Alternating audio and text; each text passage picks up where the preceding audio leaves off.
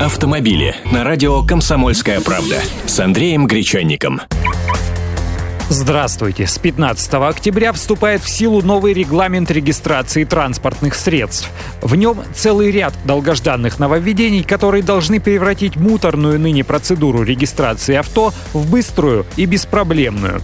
Первое и главное, для постановки машины на учет не нужно будет ехать в тот регион, где прописан ее владелец. Предположим, житель Перми купил машину в столице. Сейчас ему нужно сначала получать транзиты, потом ехать домой и там уже регистрировать на постоянно постоянной основе. С 15 октября он сможет это сделать прямо в Москве. Номера ему выдадут здесь, они будут с кодом столичного региона, но машина будет числиться на учете в Перми, и транспортный налог будет платиться по пермским ставкам. Второе. Если машина покупается с рук, то можно прежние номера сохранить как за машиной, так и за владельцем. В первом случае все совсем просто. Составляется простой письменный договор купли-продажи. Покупатель в течение 10 дней приезжает в отделение ГИБДД, и там в один прием и снимают машину с учета с прежнего владельца и регистрируют на нового. Также в любом регионе.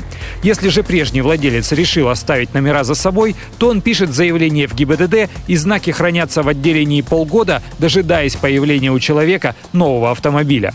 С номерными знаками может выйти вот такая заминка, если они помяты или не читаются. Тогда придется изготавливать их дубликаты, что можно сделать в любой специализированной мастерской. Можно считать, что это решит проблему хищений номеров ради выкупа, потому что дубликат сделать стоит тысячу рублей, от силы полторы. И времени на это нужно 5 минут. Как объяснили в ГИБДД, пока что зарегистрировать машину таким образом получится не в любом регистрационном подразделении. Сперва таких будет не менее одного на регион.